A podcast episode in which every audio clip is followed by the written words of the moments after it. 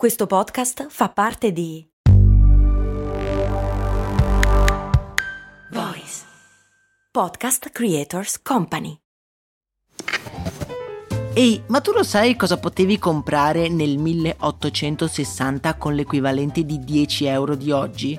Beh, potevi comprare una casa e nel 1950 una piccola barca. Negli anni 70, sempre con 10 euro, potevi comprarti un vestito elegante. E oggi, con 10 euro, cosa puoi comprare? Un chilo di pane, un kebab? Effettivamente non un granché, ma puoi comunque investirli per il tuo futuro. Come? Beh, su Scalable, un'app che ti mette a disposizione gli strumenti essenziali per costruire una cultura del risparmio. Ti consente di investire in modo flessibile in azioni, ETF e fondi creando piani di accumulo automatici a partire da un solo euro. Quindi con 10 euro diciamo che siamo proprio alla grande. In più, con Scalable puoi iniziare il tuo percorso di investimento in piccoli passi, approfittando di una sezione dedicata all'apprendimento dei principi base degli investimenti. Amplia le tue conoscenze finanziarie e fai crescere i tuoi investimenti nel tempo. Scopri Scalable per i tuoi investimenti. Link in descrizione.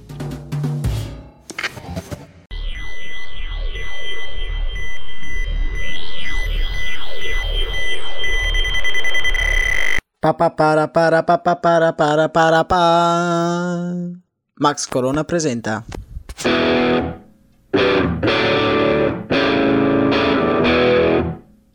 Storie di uomini e donne, storie di successi e fallimenti.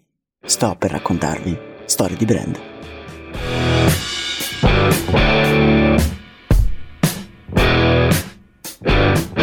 Eccoci nel secondo episodio dello show in cui andiamo a rivelare la storia dietro i marchi più famosi. Volevo ringraziare tutti quelli che hanno ascoltato il primo episodio e per tutte le critiche, i commenti positivi, i commenti negativi che sono arrivati sulla pagina Instagram di Story di Brand, quindi vi invito di nuovo a seguirla. Ma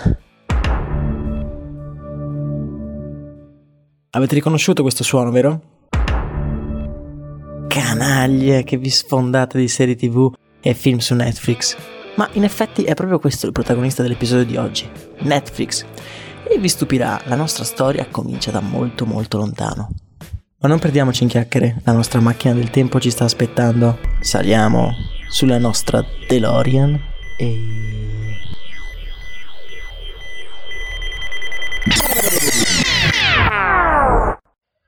...1985 Città di Mbabane Swaziland.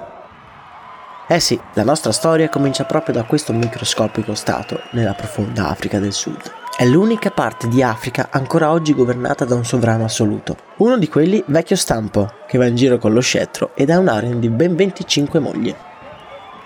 Tra le strade della capitale, Babane appunto, si aggira un giovane con la borsa tracolla e le goccioline di sudore che gli impernano la fronte. È in ritardo per la sua lezione di matematica. È un insegnante e fa lezione a una classe di ragazzini vivaci. Lui però è americano, si chiama Reed, ha 25 anni e ormai da due vive in Africa. Dopo una laurea in arte e un primo approccio alla marina militare, finisce tra le strade dell'Africa, aderendo ad un progetto dei corpi di pace, un'esperienza che in seguito definirà una mezza via tra il servizio civile e una grande avventura. Reed è in ritardo come sempre, e tutto trafelato entra in aula. La classe vivace lo accoglie con un fragoroso applauso lui decide di calmare gli animi e cominciare la lezione. Tuttavia, quella lezione è una lezione particolare per Reed. Infatti, quando finiranno quelle due ore, saluterà i suoi studenti per l'ultima volta. L'indomani, infatti, farà ritorno negli Stati Uniti. L'avventura africana era ormai finita, ma quelle che la sorte aveva in serbo per Reed erano appena cominciate.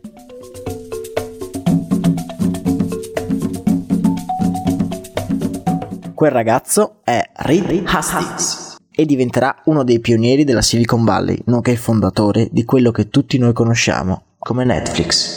Di quegli anni in Africa dirà: Una volta che hai girovagato l'Africa con 10 dollari in tasca, costruire un business non ti sembrerà una cosa così impossibile.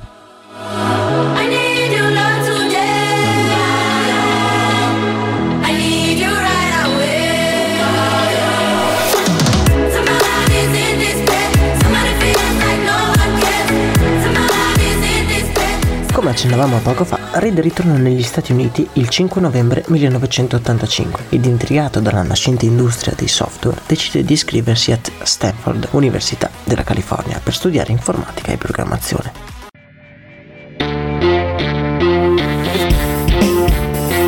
Il poliedrico Reed è sempre attivo durante gli studi di Stanford. E comincia fin da subito a lavorare per una società chiamata Adaptive Corps, capitanata dalla giovane Audrey McLean, una manager che fin da subito rapisce il cuore dello sbarbato stagista.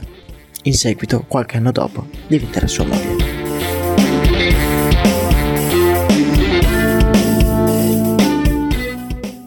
Per la Adaptive Corps inventa un piccolo programmino molto particolare che era in grado di trovare gli errori nei software programmati da altri. Il programma ebbe così tanti apprezzamenti che Reed decise di creare un'azienda tutta sua e chiamarla Pure Software, incentrata proprio su questo aspetto, aggiustare i problemi, i cosiddetti bug, nei programmi sviluppati da altre aziende. Malgrado la sua totale incompetenza manageriale, Reed seppe portare la sua prima azienda a duplicare il proprio fatturato ogni anno e solo dopo 5 anni, nel 1995, la Pure Software venne quotata in borsa.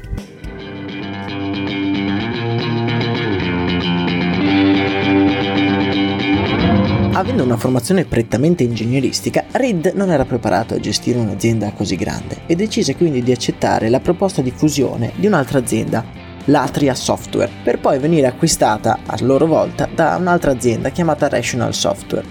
Era l'epoca d'oro della Silicon Valley. Aziende nascevano ogni giorno e subito diventavano leader della propria nicchia di mercato.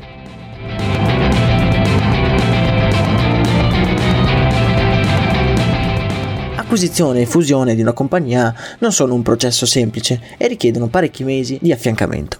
Reed venne quindi affiancato dal direttore della Rational Software, con il quale condivideva la stessa passione per la tecnologia e per le nuove piattaforme online che stavano spopolando nel mercato. Per capirci, sono gli anni in cui Jeff Bezos fonda Amazon. Ma questa è un'altra storia.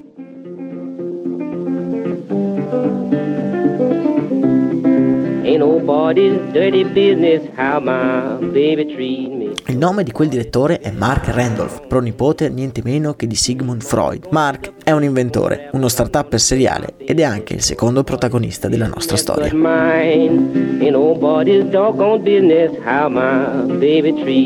Nobody's business but my own.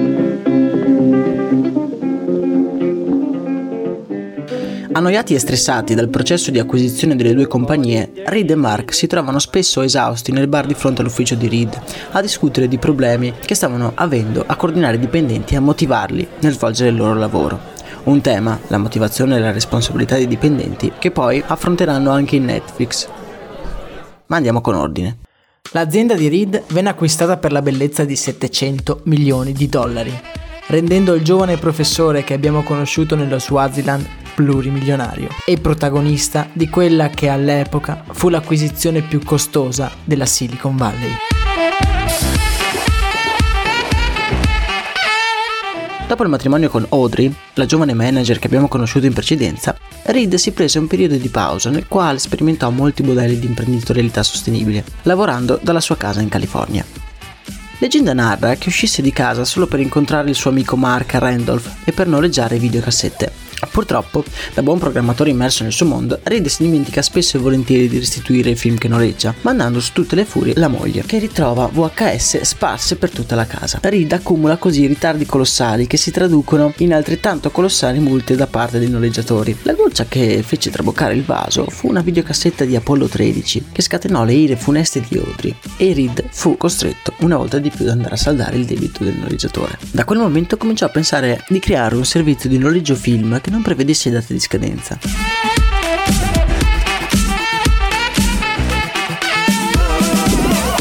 Il seme dell'idea era stato piantato.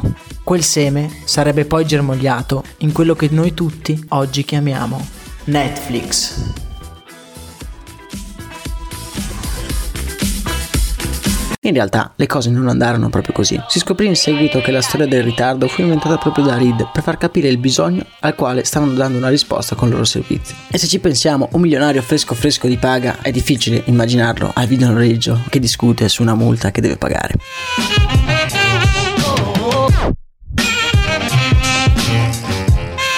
La verità è che dopo la vendita dell'azienda, Reed e Mark continuarono a frequentarsi. Mark era ossessionato dalla genialità del sistema utilizzato da Amazon che aveva rivoluzionato l'acquisto dei libri.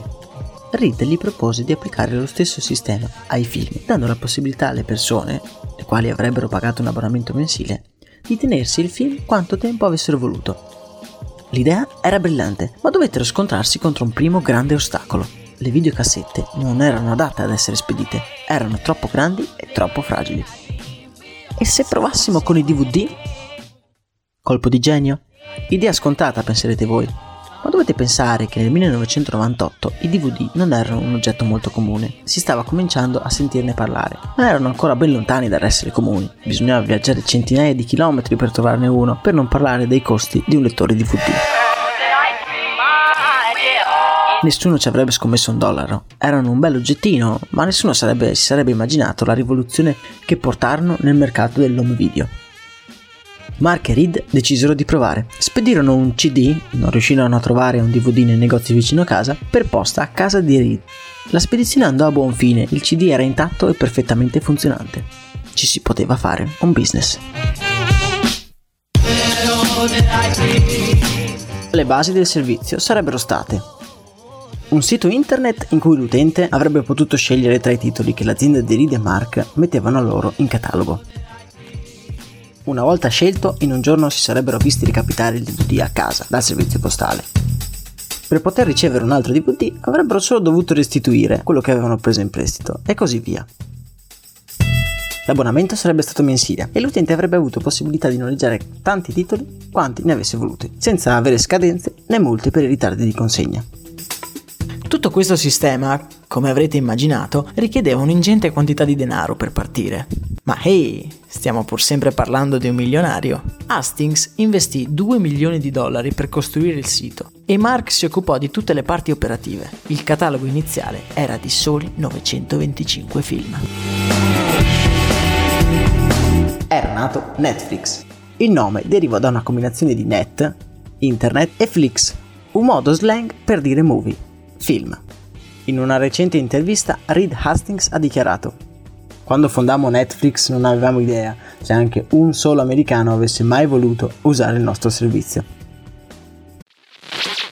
Ciao, sono Max Corona e prima di dedicare tutta la mia vita a raccontare le storie di tre marchi più famosi, volevo avere un fast food. Un fast food di zuppe per la precisione. Sì, sì, hai capito bene, un posto proprio come un vero e proprio fast food di hamburger, ma al posto dei panini vellutate e minestre. Avevo trovato anche un nome, So Up. Purtroppo non ho mai dato una vera occasione a questa idea. All'epoca lavoravo, dovevo pagare l'affitto, sapete, lasciare tutto per lanciare una startup mi sembrava un rischio troppo grande. Ed è un vero peccato che all'epoca non ci fosse un progetto come lo Startup Builder di Startup Gigs, che supporta anche questo ascolto. È un percorso pratico, concreto e flessibile che ti dà tutti gli strumenti per poter credere nella tua idea aumentando così la probabilità di successo, e che in 14 edizioni ha già incubato oltre 1000 progetti, supportato oltre 2000 persone e aiutato loro a raccogliere oltre 9 milioni di euro di finanziamento. Non è necessario lasciare il proprio lavoro e fare un salto nel vuoto per dar voce a quell'idea che ti tiene sveglio la notte. Se hai un'idea che vuoi finalmente realizzare, questo è il momento. Le candidature sono aperte. Prenota subito la prima chiamata di approfondimento gratuita. Trovi tutte le informazioni su www.startupbuilder.it. La compagnia era gestita quasi nella maggior parte da Mark Randolph, che sviluppò anche un algoritmo capace di consigliare film agli utenti in base a quelli che avevano già noleggiato e giudicato tramite un complesso sistema di recensioni e punteggi. Oggi, nell'epoca di Amazon e Google, ci sembra quasi una cosa abbastanza normale, ma all'epoca era davvero rivoluzionaria. L'algoritmo si chiamava Cinematic e molti lo definiscono come il vero e proprio punto di forza di Netflix. Ma torniamo alla nostra storia. Netflix negli anni successivi cresceva molto lentamente. La base di utenti sì aumentava, ma ancora non abbastanza da garantire un ricavo positivo. Problema era che i DVD non erano ancora largamente diffusi. Netflix fece di tutto per incentivarne l'acquisto, tanto da stipulare partnership con i principali produttori come HP e Toshiba, offrendo abbonamenti gratis a tutti coloro i quali avessero deciso di comprare un lettore. Questo aspetto e i continui disguidi causati dal sistema postale gravavano sulle casse dell'azienda californiana. Reed, stressato da questa situazione di precarietà, decide di andarsi a rivolgere proprio al loro più grande competitor, il gigante del videonoleggio Blockbuster. Reed offrì all'amministratore delegato di Blockbuster di trasformare Netflix in Blockbuster Online e di occuparsi loro stessi del mercato online, il tutto al costo irrisorio di 50 milioni di dollari. Blockbuster rifiutò categoricamente. Reed tornò in California lasciando perdere per qualche giorno il suo posto in ufficio nella Silicon Valley. Quel settembre l'America fu profondamente scossa e ferita dagli attentati dell'11 settembre. I fatti di New York scossero anche l'azienda, che fu costretta a licenziare un terzo dei suoi dipendenti.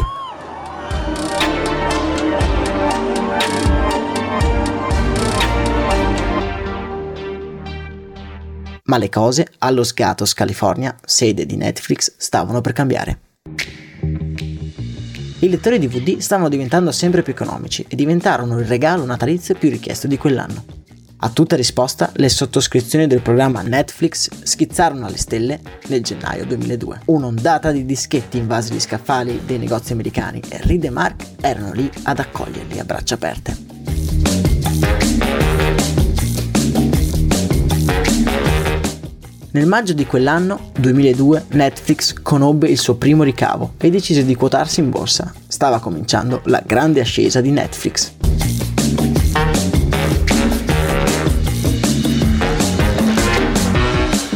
È proprio in quegli anni che Mark Randolph decide di lasciare l'azienda e il suo vecchio amico per potersi dedicare ad altre start-up. La motivazione? Semplicemente riteneva la vita di un'azienda di successo troppo noiosa. Nel 2007 l'azienda di Reed comincia ad offrire il suo servizio online. All'inizio tale servizio era gratis per tutti quelli che volevano godere dei film online. Il catalogo inizialmente era molto povero, ma dopo un vantaggiosissimo accordo con la rete televisiva Stars, che diede accesso ai diritti della Disney e della Sony, il catalogo online divenne molto appetibile. Negli anni successivi si vede l'avvicendarsi di molti concorrenti, tra cui anche l'acerrimo nemico Blockbuster, il gigante del videonoleggio, che avrebbe potuto comprare Netflix per due noccioline, si vede costretto a dichiarare fallimento e ad arrendersi alla scarsa lungimiranza dei suoi manager. Reed avrebbe voluto fin da subito offrire dei film online per i suoi clienti, ma anche qui la sua mente era più avanti della tecnologia. Pian piano la tecnologia arrivò allo stato maturo e il modello di Netflix cominciò a spostarsi esclusivamente su internet. Ad oggi circa 150 milioni di utenti sono attivi in tutto il mondo e Netflix è leader indiscusso del mercato del video. Reed, oltre che essere un visionario in campo tecnologico, ha portato anche un serio contributo in come i dipendenti vedono, vivono e percepiscono il brand, creando il modello di libertà e responsabilità, con il quale ogni dipendente ha la libertà di decidere autonomamente quando e come andare in vacanza, che ora ritenere, così da essere responsabilizzato nelle proprie scelte. Ad oggi Reed Hastings è ancora capo di Netflix, mentre Mark Randolph è un consulente e oratore e gira il mondo parlando a conferenze sull'innovazione e sulla sua storia in Netflix. Ha pubblicato recentemente anche un libro intitolato That Will Never Work, non funzionerà mai, ispirato alla storia sua e di in Netflix. Rieccoci qua nel presente, nel noiosissimo presente. Se l'episodio vi è piaciuto vi ricordo di seguirci su Apple Podcast, su Spotify Podcast, su Google Podcast, su tutto podcast e mm, di lasciare una recensione positiva, negativa, così da darci la possibilità anche di migliorare e soprattutto di seguire il profilo Instagram perché lì troverete tutte le facce e le storie dei protagonisti nelle storie, manco a dirlo, in evidenza sul profilo. Quindi storia di brand, Instagram, seguitelo, mi raccomando. Noi ci rivediamo la prossima settimana con un altro brand di cui sveleremo la storia segreta. Ciao!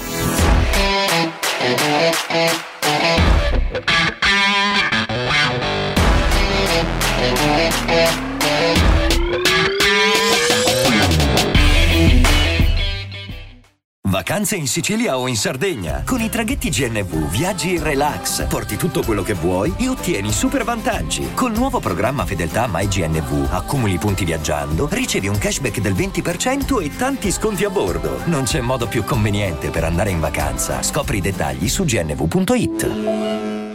Vacanze in Sicilia o in Sardegna. Con i traghetti GNV porti tutto quello che vuoi, ti rilassi fino a destinazione e se prenoti entro il 14 maggio, posto ponti a partire da 33 euro. Non c'è modo migliore per andare in vacanza. Scopri i dettagli su gnv.it. Offerta valida sulle linee Napoli-Palermo e Genova-Olbia, 10.000 posti disponibili.